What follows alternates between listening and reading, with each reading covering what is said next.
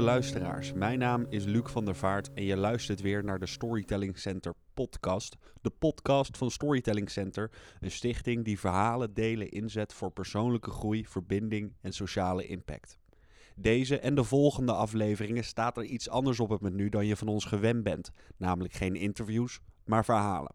Ik geef de microfoon aan de leden van de ID-club. De ID-club is een storytelling theaterclub voor jonge Amsterdammers die samen hun persoonlijke verhaal ontdekken, ontwikkelen en vertellen. Vandaag de eerste van deze verhalen met een verhaal van Lisette. Heb je ook wel eens dat je 's ochtends wakker wordt en dat je denkt: hè, is dat nou echt gebeurd? Of heb ik dat nou echt gedaan? Of, of heb ik dat gedroomd? Misschien door, doordat je gedronken hebt of door corona, want volgens mij slapen wel meer mensen gek de laatste tijd. Nou, ik heb dat in ieder geval echt heel vaak. Ook voor corona heb ik heel vaak gehad dat ik wakker werd en niet wist wat er precies was gebeurd. Zo werd ik een keer wakker en ik kijk naast me. En er staat gewoon naast mijn hoofdkussen op mijn matras een plant, rechtop in de pot in mijn bed.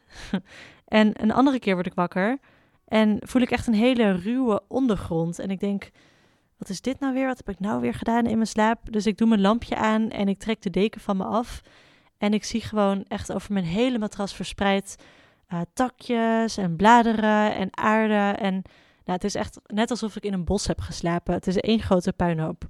En aan mijn voeteneinde weer diezelfde plant die ik een week eerder ook al in mijn bed heb gezet. Wat ik ook een keer heb meegemaakt, en dit is een beetje gênant. Um, ik weet niet wie er allemaal luisteren. Ik hoop niet uh, mijn ouders bijvoorbeeld.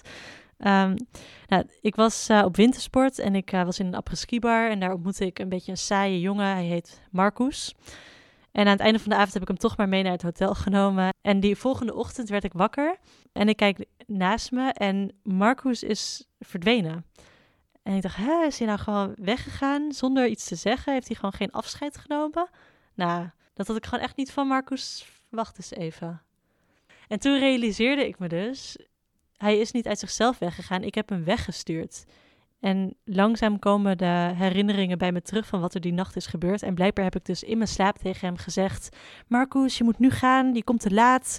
Uh, je moet skiles geven. En hij gaf helemaal geen skiles, maar toch is hij gewoon heel braaf uh, vertrokken. Om vijf uur s'nachts. Dus uh, Marcus, mocht je luisteren naar deze podcast, um, het doet meer leid. het is niet altijd grappig, want het is 2014 en ik sta bij mijn raam.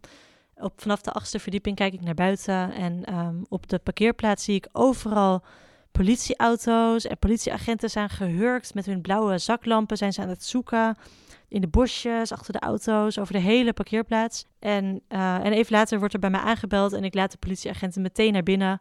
En ze zeggen: Mevrouw, we hebben echt de hele omgeving doorzocht, maar we hebben niks kunnen vinden. Uh, wat heeft u nou precies gehoord? Dus ik zeg: ik heb drie schoten gehoord. Nou, ik ben meteen naar het raam gerend. Ik, heb, ik zag nog net twee mannen volgens mij wegrennen. Ik hoorde vanuit mijn raam ook mannen stemmen, maar ik heb ze niet goed kunnen zien. Uh, nou ja, de politie die vertrekt, want ze kunnen helaas niks voor me doen. En ik probeer maar weer te slapen. En nou ja, zoals je je kunt voorstellen, kan ik niet echt uh, goed slapen. Dus ik heb echt de hele nacht nachtmerries. En ik droom dat die uh, schutters, dat ze in mijn kamer staan. En dat ze zeggen, je hebt ons verraden. En nou, ik word de volgende ochtend echt badend in het zweet wakker.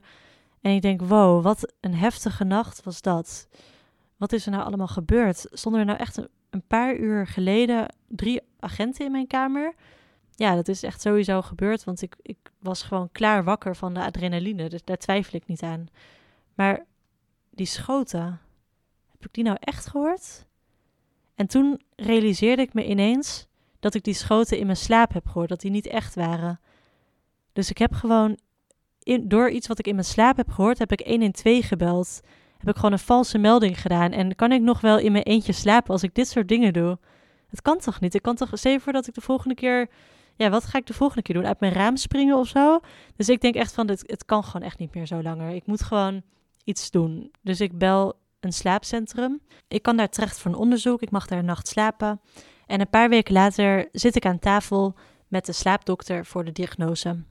Ze zegt: Ja, je hebt inderdaad een slaapstoornis. Um, er is helaas niet heel veel aan te doen. Je kunt wel een goed slaapritme hebben en dat soort dingen. Dat helpt wel. Alleen je kunt er niet door een pil te nemen in één keer voor de rest van je leven vanaf zijn. Dus onderweg naar huis op de fiets denk ik: stel je voor dat er zo'n pil zou zijn. Zou ik die dan eigenlijk wel nemen? Want ook al is het vervelend en soms zelfs een beetje gevaarlijk, ik denk niet dat ik die pil zou nemen, want het hoort echt bij mij. En zoals sommige mensen hun dromen interpreteren en daar betekenis uit halen, zo kan ik dat ook doen bij de dingen die ik doe en zie in mijn slaap. Mis ik de natuur en ben ik te lang in de stad, dan word ik wakker met een plant in mijn bed of aarde onder mijn deken. Heb ik te veel naar het journaal gekeken en te veel narigheid en oorlogen gezien, dan word ik wakker van schoten die ik in mijn slaap hoor. En heb ik weer een of andere Marcus mee naar huis genomen waar ik spijt van heb, dan stuur ik hem gewoon weg. En dat was het verhaal van Lisette. Volgende keer weer een nieuw verhaal van de ID-club. Die keer van Judith. Ben je zelf een Amsterdammer van tussen de 18 en de 30 en wil je je verhaal ontdekken, ontwikkelen en vertellen? Kijk dan voor meer informatie op onze website storytelling-center.nl. Wil je niks missen van de Storytelling Center podcast? Like en abonneer je dan met de daarvoor bestemde knoppen. Mijn naam is Luc van der Vaart en bedankt voor het luisteren.